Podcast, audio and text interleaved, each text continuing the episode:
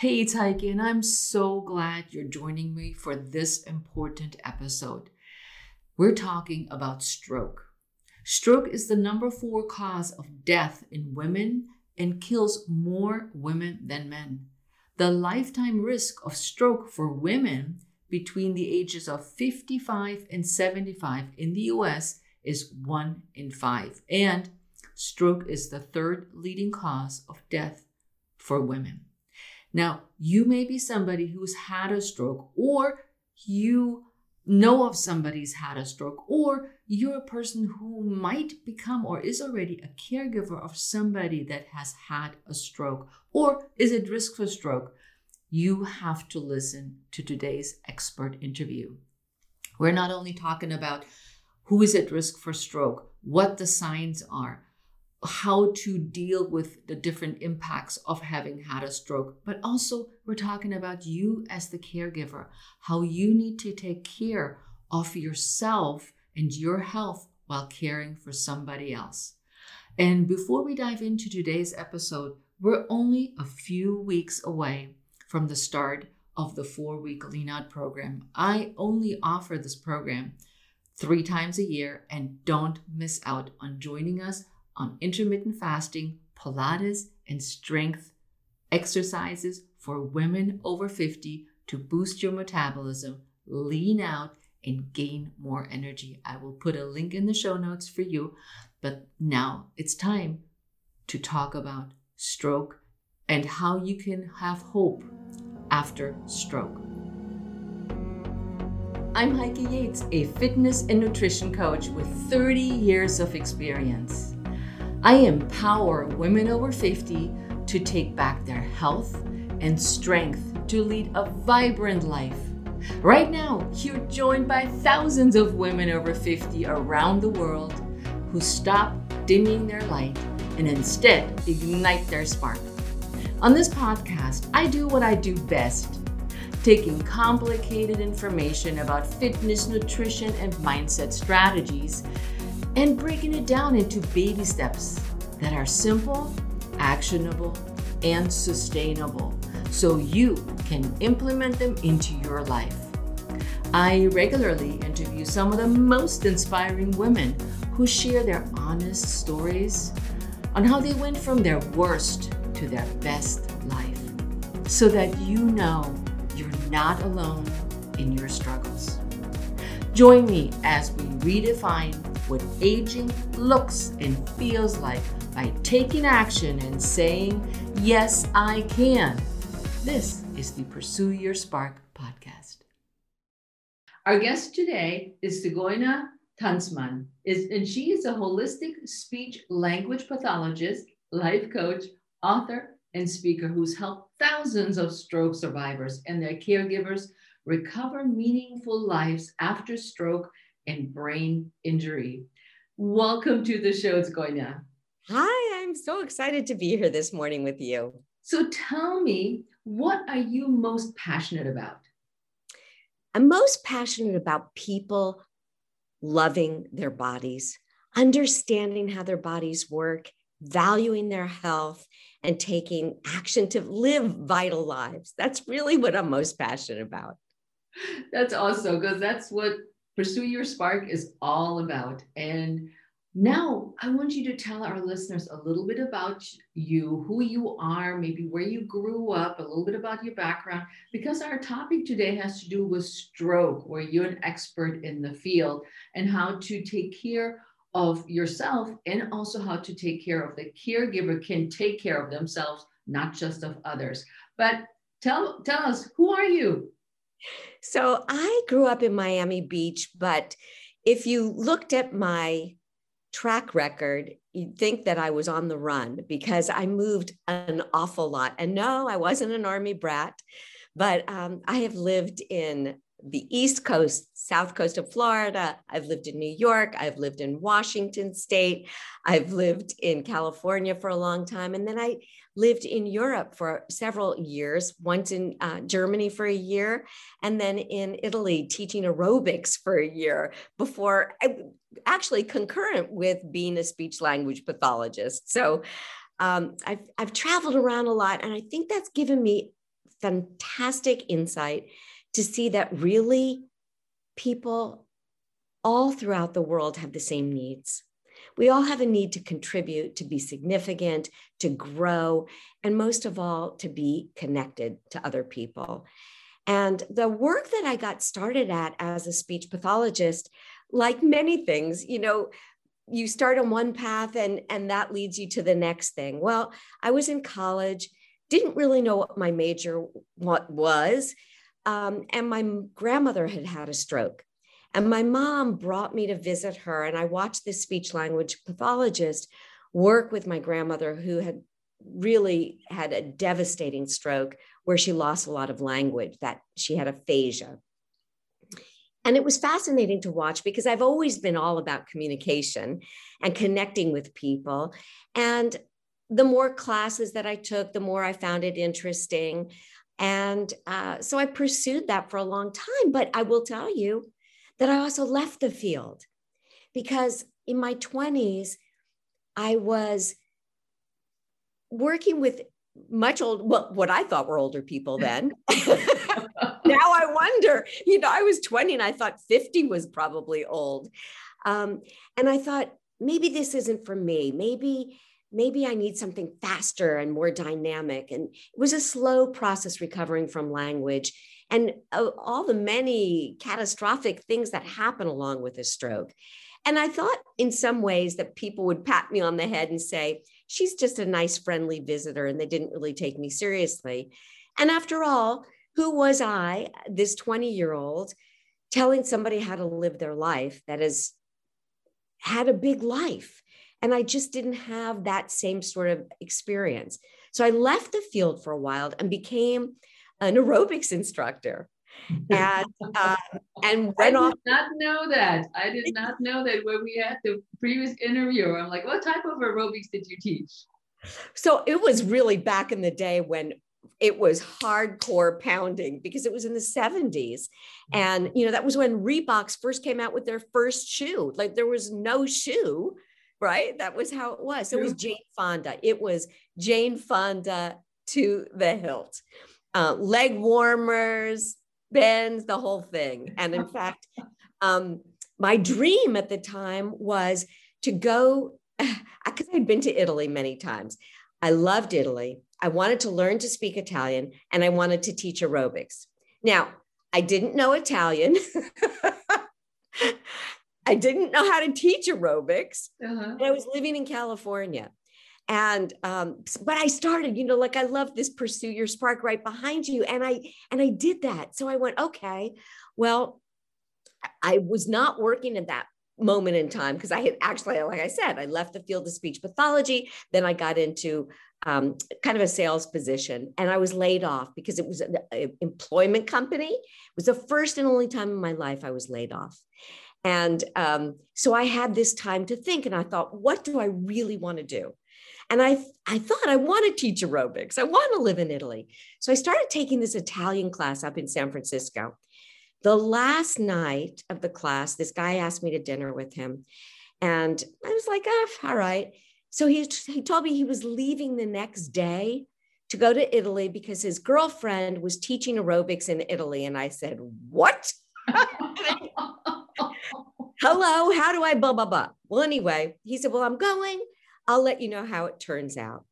Well, a month went by and I was literally down to days of the end of my unemployment. I had to make a decision.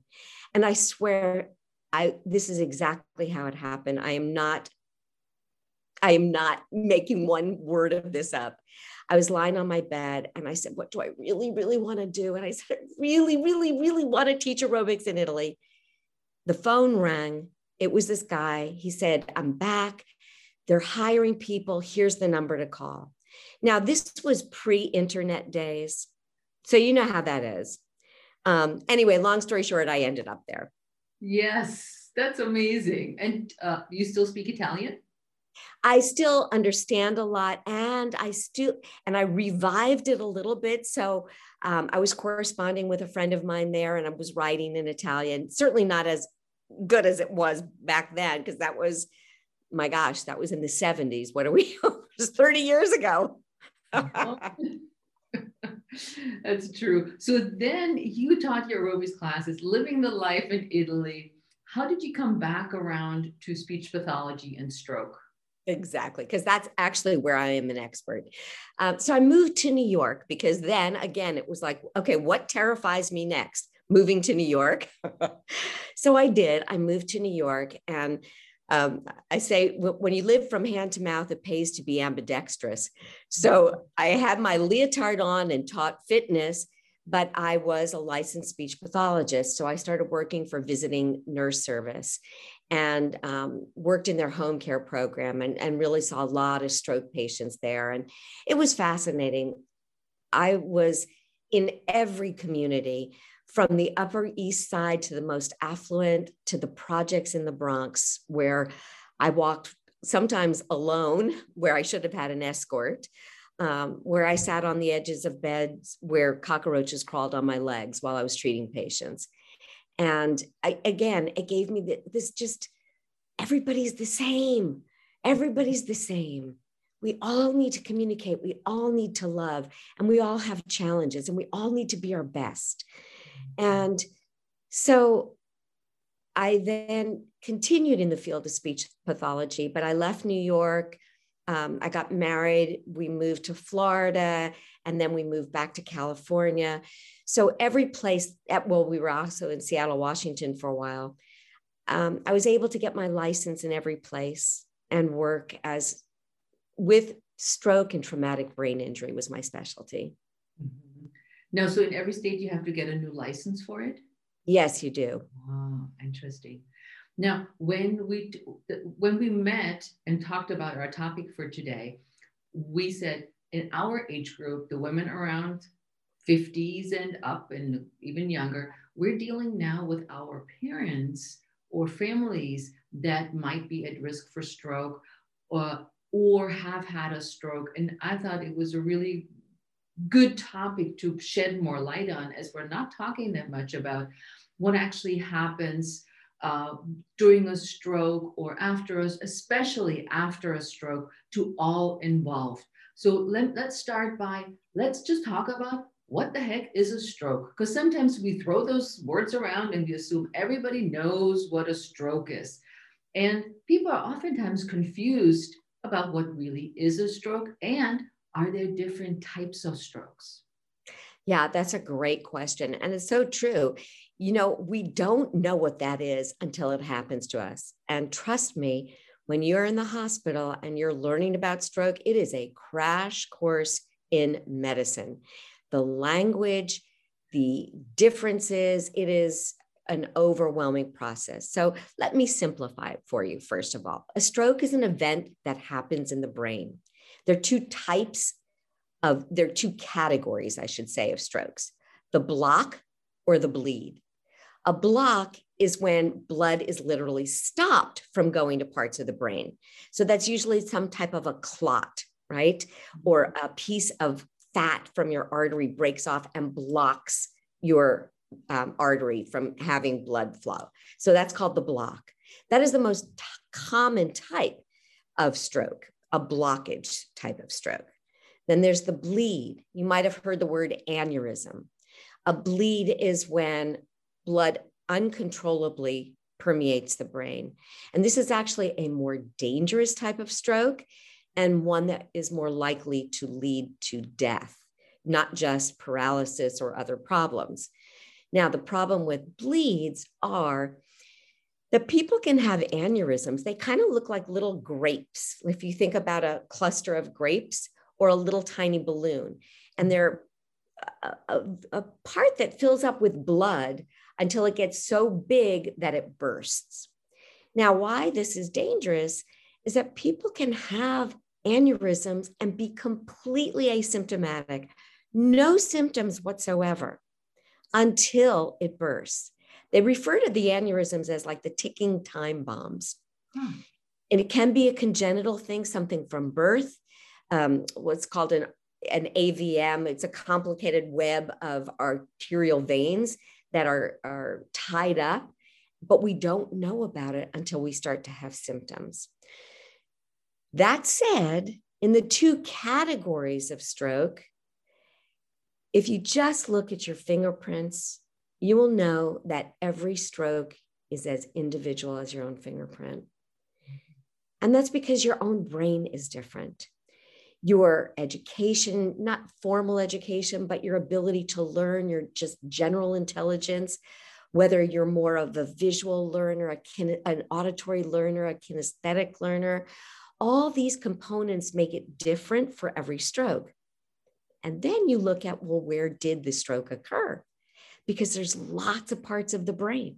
If a stroke occurs in the side where it affects your motor speech, you might blah, blah, blah, blah, you might have dysarthria or apraxia where you can't, it's not a muscle issue, but you can't say a word. Like you go to say something and it comes out instead of saying pencil, it comes out sibilabet.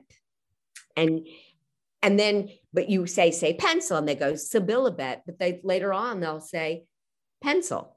So it becomes um, a motor sequencing problem. Mm. And then there's memory, cognition, organization, all the executive kinds of functioning that take place in our prefrontal cortex. Damage there can affect our behavior, our emotional centers, um, our ability to plan, to organize, to recall. Then, if you have damage to another part of the brain that affects the auditory part, you might be able to speak, but there's a type of aphasia called Wernicke's aphasia, which is you make no sense. Like there's, you, you can't understand the language. A stroke can affect reading, writing, speaking, listening, literally every, and as well as all your motor aspects. Mm-hmm. So often, what we don't know about the brain is that there are two sides to it, right? So, and I want to pause here because that's a lot of information to now, start. Let me, let me backtrack just a little bit because blood clots seem to be very common even in my group of uh, marathon runners, people you would say they're super fit, they suddenly come back and say, I have an artery blockage. And so they're then doing all kinds of treatments, which I don't know about. That's why we have you on there. Uh, to to get rid of that blockage and you would think somebody who's so aerobically fit why do they have a blood clot right and, you know, well, clots can be in different places too. But the ones that we're concerned about for a stroke, of course, are the ones here or mm-hmm. ones that can travel to the brain. And everybody, so we have genetics. That's one thing, right? Even, even the best and the healthiest people with the healthiest lifestyles can have genetic components that make them predisposed to that. Mm-hmm. But you bring up a great point because 80% of strokes are preventable. So, those people that are leading healthy lifestyles, reducing their inflammation through diet and through management of their blood pressure in particular, um, are leading healthier lives. So, being aware of what your risks are, managing your risks, and taking care of your diet, your sleep, your hydration are all, and certainly stopping things like smoking yeah. are the best kinds of things. But hey, you know, you brought up a, an interesting question. You said these women are parents. Well, let me tell you though, women right now are getting more of the piece of pie than we want for stroke. Stroke affects more women, mm-hmm. and the age is getting younger and younger where strokes can happen. Why is that? Yeah, partially that's due to our hormones our use of birth control. Those are just the natural precursors to that. Health, our pregnancies mm-hmm. contribute to those kinds of things as well. Our body is required to do more things hormonally. Mm-hmm. We make babies. like, how amazing is that? that is interesting that that it that the age is being younger younger for us to become a stroke victim. Yeah. And what is the difference between a heart attack and a stroke? Right. So the heart attack is actually attacking the heart. That's the muscle in your chest that um, beats all the blood throughout your body. So, heart attacks can also occur because of blocked arteries, right? The difference is that the stroke affects the brain. Mm-hmm. So, a completely different organ system has very different effects. Yeah. So, if you let's let's play out the scenario. I'm having a stroke. What are the symptoms uh, from the viewpoint of the person that has the stroke? And that's how, such a great question. And then how does the and then we t- dive into what the the other the outside world sees or how they can help. Right. So very often, and this acronym is such a useful acronym for people to know. It's called FAST. F A S like speak, and T like time. So the F stands for face. We look at a person's face because we want to look for symmetry or asymmetry.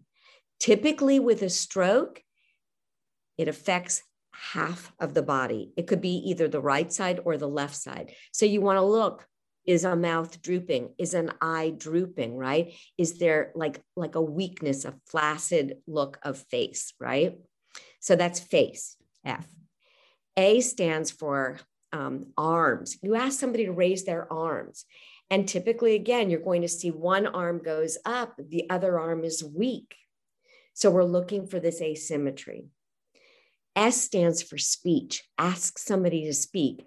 Ask them to say their name, their address, tell me where you live, say a sentence, because you'll often hear either words that start to sound weird or a pronunciation that is slower or difficult in formulating the words um, or that they can't actually name the words. Mm-hmm. Part of aphasia is a loss of language. You start to lose words.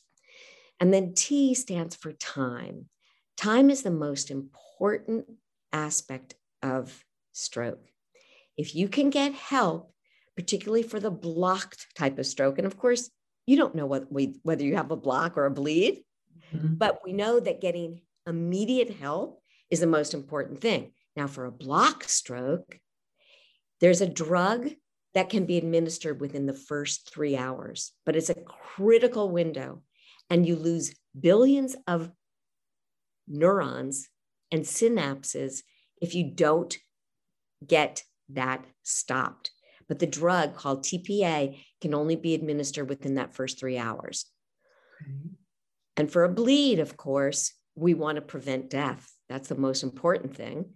The brain can swell. You might need to have a shunt put in, but you need to get medical treatment to rule out whether or not you're having a stroke.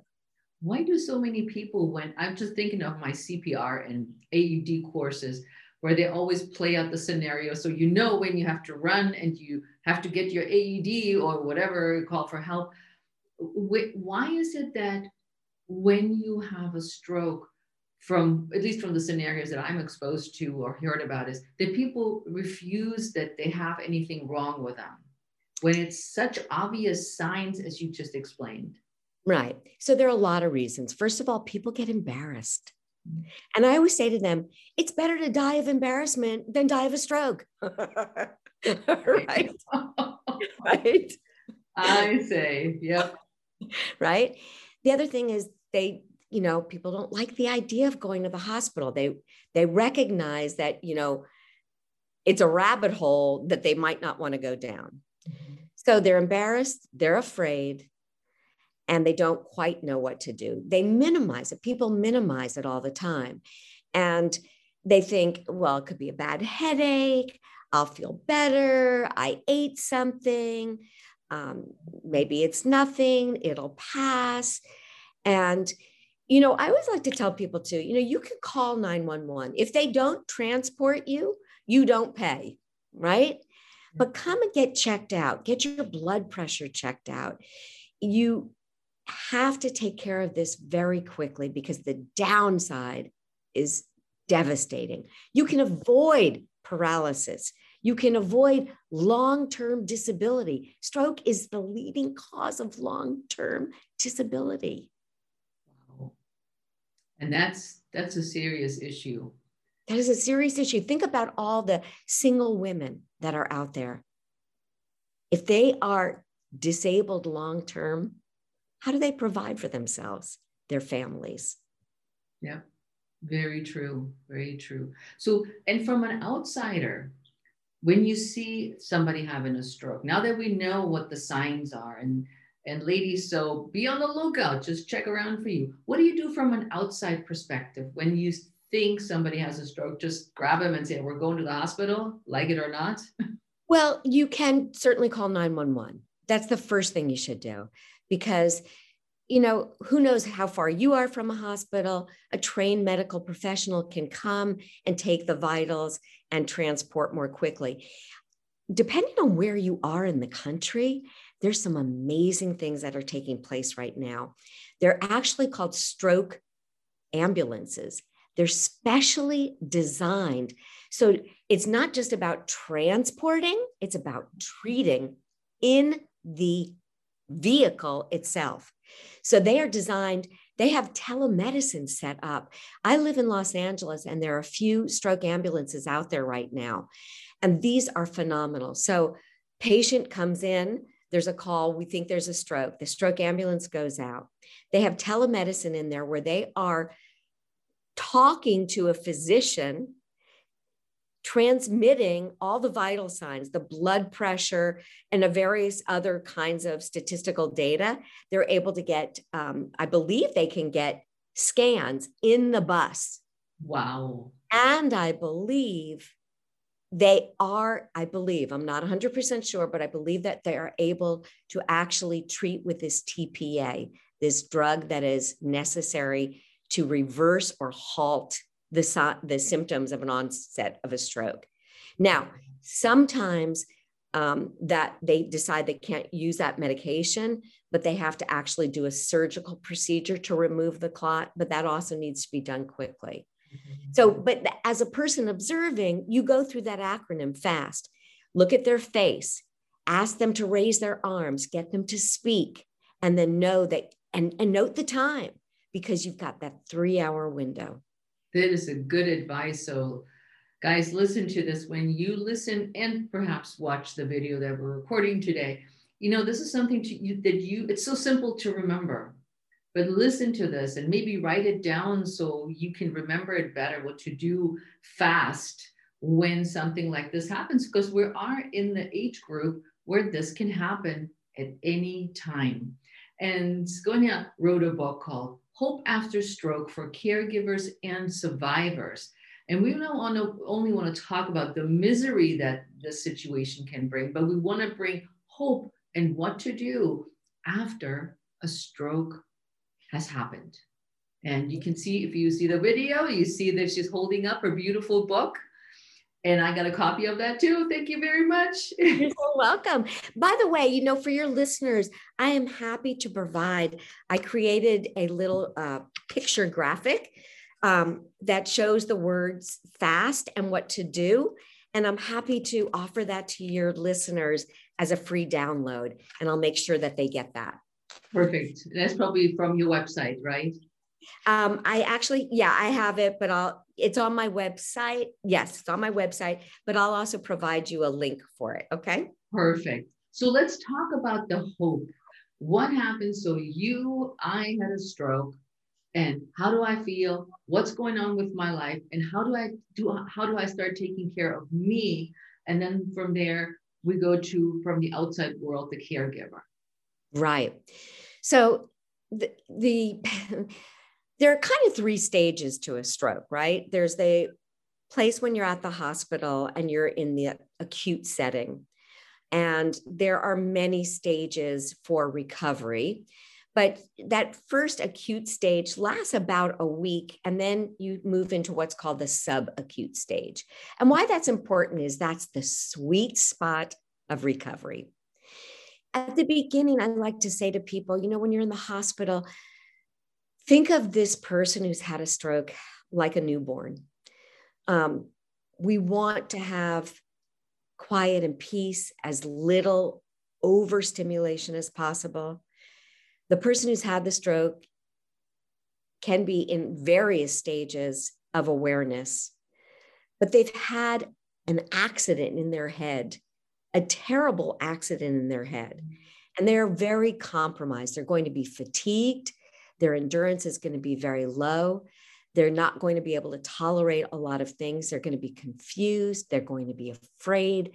And quite frankly, the hospital isn't the best place for them to be because think of the noise. Think of the overstimulation. Think of the interruptions and the interruptions to your sleep. You know, if you there's a there's a great physician, Bernie Siegel, who works with cancer patients, and he says, if you want a solid hour of sleep, make sure to press the nurse button for the call button for help. because that's the only time you'll get sleep. Otherwise, there people are in and out of your room. And so it's an overwhelming period of time and yet a necessary period of time because this is when you get your assessments. They assess you for physical therapy, speech therapy, occupational therapy, other types of rehab that you might need, um, social emotional help. And you have this short window in the hospital to see and take part in services, and yet you're not even 100% really ready to do that. But the trend in hospitals is to treat and release much earlier. And insurance is a big part of that. So you're typically not in the hospital for more than a week, sometimes between four days to, to 11 days, depending on the severity of the stroke. When you go home, while everybody desires to go home, that brings up new challenges because now you are responsible for your medications, for your blood pressure, for organizing all the therapies that may be coming in. Um, it's a lot. Yeah. And you're doing it with one side of the body typically. Maybe it's not your dominant side. And so there's there's a lot I go into. We don't have the time to talk about this right now, but this idea of you know recovering function of your dominant side because frequently the stroke will affect a right side of function, right? Mm-hmm. And so we teach compensatory strategies to use the left hand but unless we use our brain, we're not going to get that right back. So would it then be good to play crossword puzzles? Well, yeah, that's I mean that's very simplistic, but yeah. I mean, that's down the line. And depending on whether what your mental capacities are, that's one component of it. Absolutely. Mm-hmm. Um, for some people, I mean, I worked with a superior court judge who was Stanford educated, routinely spoke in four syllable words as just his like, you know, hanging out language. And when I met him, he could not tell you what this was. He couldn't even point to cup. He couldn't point to spoon. He couldn't say those words. That man, now let's talk about the hope for a second, because you can only imagine. How do we think this man could go back to being a superior court judge. How could that even be possible? Mm-hmm. And he did. He worked in therapy for two years, really worked hard. He had aneurysms. And when he recovered from the first surgical clipping of the aneurysm, when I was working with him, two months later in the hospital, he had a secondary surgery to prevent another aneurysm. He was paralyzed on one side of his body, had no usable language, um, and then with therapy and time over two years of rigorous, rigorous training, then he went for into the courtroom to as a listener, as an observer, steadily, little by little, with support from therapists going there.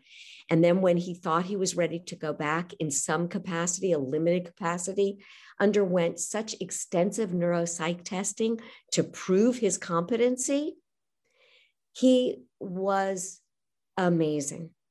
And he went back to work and worked on the bench for another 10 years. Unbelievable. There is so there is hope. It is not all bad. It is a bad situation, a terrible situation, but it is not the end of your life. And no. You're, you're saying with the right help, the right support, the right training that is provided to us, we can move beyond that time and and really create the best what we can out of it and like well, that, go ahead. Yeah. Every stroke is different and the severity. So when somebody hears that, they're like, wow, that's just like a miracle. Everybody, as, as Gonia said earlier, it's different. So the severity varies from person to person, but also the determination of getting better varies.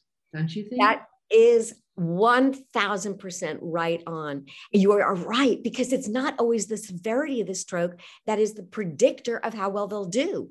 In fact, one of the things that you said, the determination, is part of what I call the secret sauce of recovery. and and you know, we try to figure out what is the best predictor, the outcome for a person to recover. And, and doctors don't really know. So I say there's a whole chapter of my book called The Secret Sauce of Recovery, mm-hmm. which is mm-hmm. purely anecdotal, not evidence based, but I see it time and time and time again. Humor, determination, faith.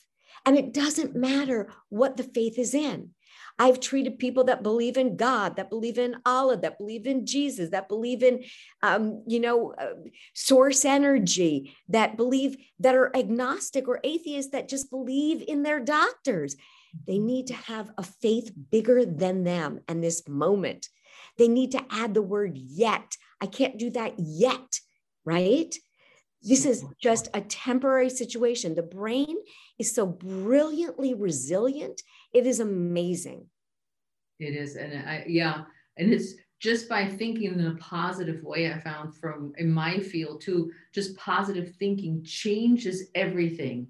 It changes from something being, oh my God, I have to do this again to like, yeah, I'm getting better of doing this for the hundredth time. I'm not perfect, but I'm getting better. And you're right, that language is a component of it too. The words that we choose create a reality. You said, I have to do this. And then you said, I'm getting better. Or even, I get to do this so that I get better. Yeah. And, and that's what happens.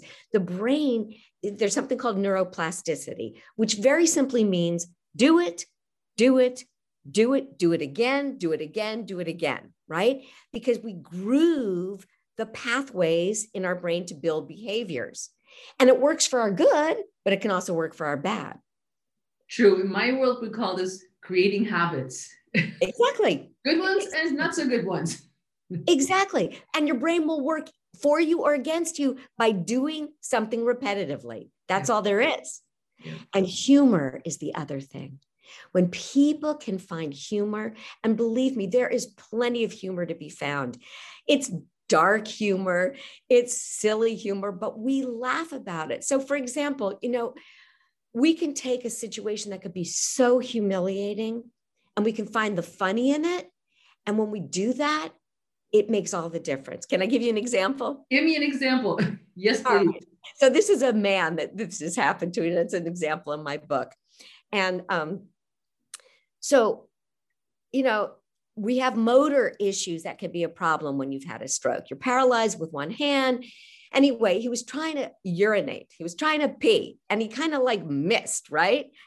and you know, it was like, oh well, I mean, we just make it funny and and and and he's it could be just so humiliating, but it was I didn't get it there, you know, I got this or whatever. I forget what exactly what he said now, but but when we when we're willing to just laugh and say, so, so what? I'll do it better next time. And, um, and one thing that I think that people do, it's it's one of my tips that I give people, and I think you probably do this too with your people. We have these smartphone technologies. We know that there are certain times a day that we get down. That's why they made a happy hour, right? Everybody is like that. stroke or no stroke, happy hour. There's a part of the day where we're we're not at our, our strongest. And if you use your smartphone to create an alarm, some positive message that says, you're getting better every day, you can do this. Like your sign says, you got this, you got this. I mean, that is your own personal coach.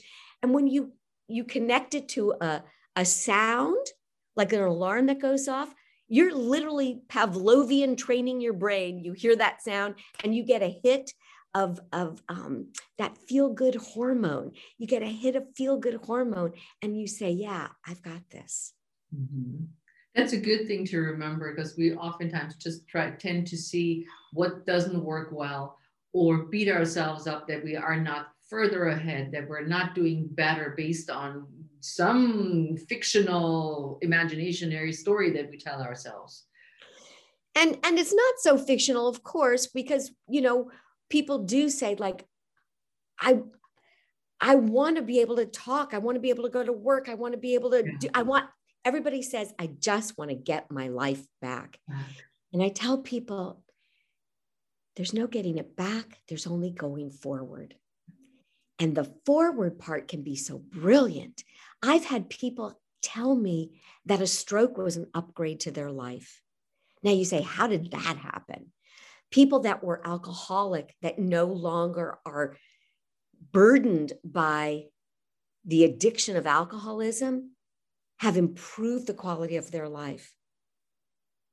That's an interesting thought. I would have not thought that. I never would have thought that either. My patients teach me every day. I had a woman who suffered from paralyzing depression. She had lost an infant child while she was breastfeeding and for 12 years was in this paralyzing depression that she didn't leave her house. She had another child. She homeschooled her children because she couldn't leave her house. She had this massive stroke and she suddenly needed help. She suddenly started to leave. And she told me, and I didn't even know this two years later after working with her, she said, This stroke has lifted this depression. I can now, she now she was paralyzed. She now quilts and, and makes quilts for homeless shelters. She makes crocheted things for um, uh, dialysis patients because she's a dialysis patient. She gives to her community in ways that she couldn't before. And she welcomes that. Like, that blows my mind. Absolutely. That's this, this is where the hope comes in that that there is something else that we can switch to or or some habits change that but as it is so different from for everybody let's switch over to the caregiver. So you're the person who now takes care of somebody with a stroke. And i know people try to smother you with love and do everything for you and, and treat you like a child but tell us how you can have hope as a from the caregiver side and what is one really important thing that you need to remember when you are a caregiver that's such a great question. I love that question because the tendency for caregiving is to give, give, give. I almost want to help people change that, that title to care partner. And the reason being is that in overgiving, in over serving, we create learned dependence from that person and we don't allow them to grow and we mm-hmm. don't allow them to achieve their highest potential of independence. And further, as a caregiver, we deplete ourselves. The number one problem with caregiving is physical burnout. Caregivers tend to die before the person they're giving care to. Whoa, now that's that is a eye-opening statement right there. Yeah. And it's a devastating, scary thought because caregivers forego their own medical appointments, their own dental appointments. They believe that they have to give, give, give. So making sure that the first person they give to is themselves is the absolute most important thing. Mm-hmm. You can't give from an empty cup, right? You can't drive a car with an empty gas tank. You will blow your engine up. and we don't want that, right? So caregiving is, you know, a challenge. It's a by by design or default and listen, everybody needs to determine whether they are equipped to be a caregiver. And there should not be a judgment about it because it's it's we can love our partner, we can support our partner, but we may not be the person that gives them the full care that they need. And quite honestly, you know, caregivers sometimes kind of want to fall into this category of their, being the therapist too. And if you've ever been taught to drive by your spouse or learn to play golf from your spouse, that is a big no no. that usually doesn't work. On a rare occasion, it can work. Yeah. Um, but caregivers need to give to themselves first and to find the balance of how to do that, um, to stand back and allow their partner, their loved one, to find their way. Caregivers should be fierce advocates. Mm-hmm. That's a great place where they can be a fierce advocate, especially when they're dealing with insurance, which is a complicated um, situation that that taxes a brain that's fully cognizant and, and well, right? Yeah. I mean, I, I know if I have to talk to an insurance company, I need to plan time before and after because it's it's wearing. Mm-hmm. Um, so I think that's the care. The most important thing about caregiving is to learn to care for yourself and from the beginning, and to ask for help. Yep, and you're not the only person taking care of the person that had the stroke and I, I, I've come across situations over the years where the person said, you know, there's nobody else that can help me and nobody else can do it as I do. And he or she is is only doing things when I am there. And when I'm not there, this person does not do what they're supposed to do. And uh, it's such a codependency then that, like you said earlier, there's the learning uh, that the, the, the person doesn't learn what they need to learn to function on their own and the caregiver takes over that, doing everything for them. There's actually a, a term for it. It's called learned helplessness, and it's a real problem for everybody involved. And it's and here's another thing it's funny because when you hire a caregiver and now you're paying a caregiver, and then you're thinking, well, they should do that. We still have to find the boundaries of what that survivor needs to do to create independence. Mm-hmm. I have a client who's not a stroke survivor, but she's an elderly lady, lady with a ton of health issues. And she recently had been, as we're still in COVID, diagnosed with COVID, has then um, had to spend some time in hospital because she fell twice. It was a whole big mess. But her children who live further away and can't go into her um, living quarters where she lives now and they've hired somebody to come in and help. So that she had for somebody come at night, like there's three or four different people that come at night. And then there's day people. And when I worked with her yesterday, she said, I didn't tell my kids yet, but I canceled the evening person. And I said, Oh, why? And she says, Well, I'm I'm fine. I've recovered. It's been three months. I can dress myself. I can get in and out of bed. I can go to the bathroom. And so it's funny because she always tells me things like this before she tells her kids. I think she's testing out my reaction. It's true.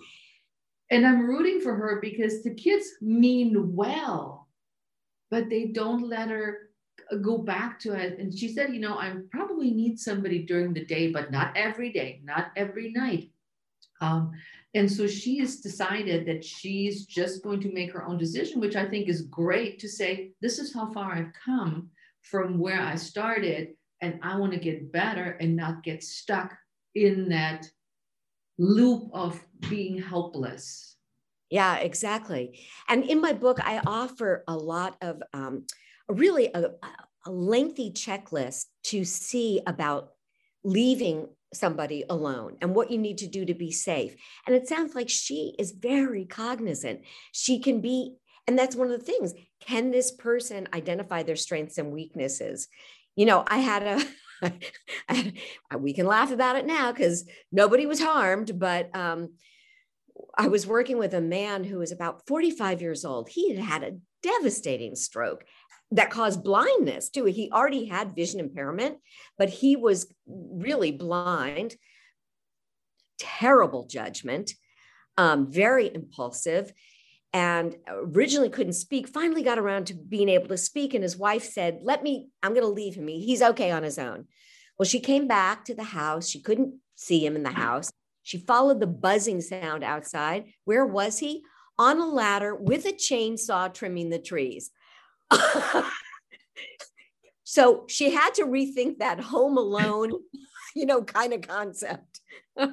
so oh my goodness. I mean like you said you know it's funny but at the moment she probably was getting a heart attack herself. She's like oh my god what is he doing up there? Yeah exactly. And and judgment can be a component of this. So mm-hmm. it's it's tricky to know when but that balance of working with your people and talking is so important what would be some final words of advice to either the caregiver or the, the stroke person themselves uh, that you would give them?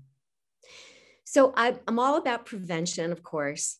Um, look at your lifestyle, lower your stress, lower your stress, be mindful, meditate, get some exercise.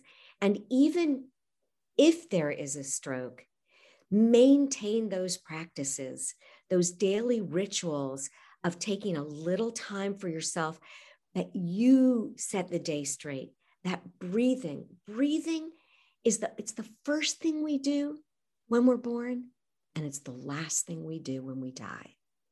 If we don't pay attention to our breath as a regulator of our nervous system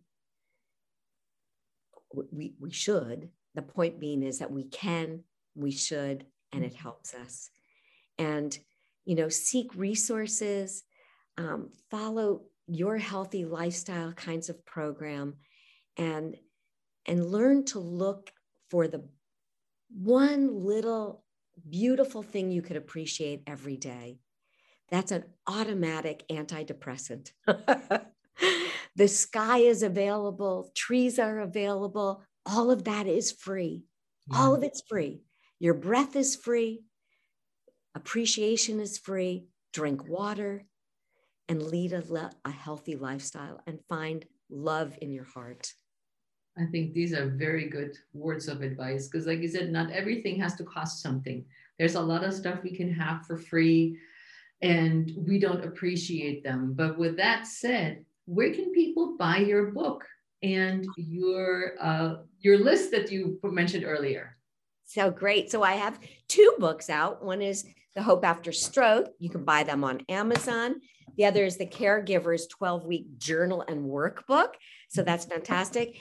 Amazon, wherever books are sold, Barnes and Noble, it's in Kindle version, it's in print, paperback, hardback, and the audiobook, which I narrated myself.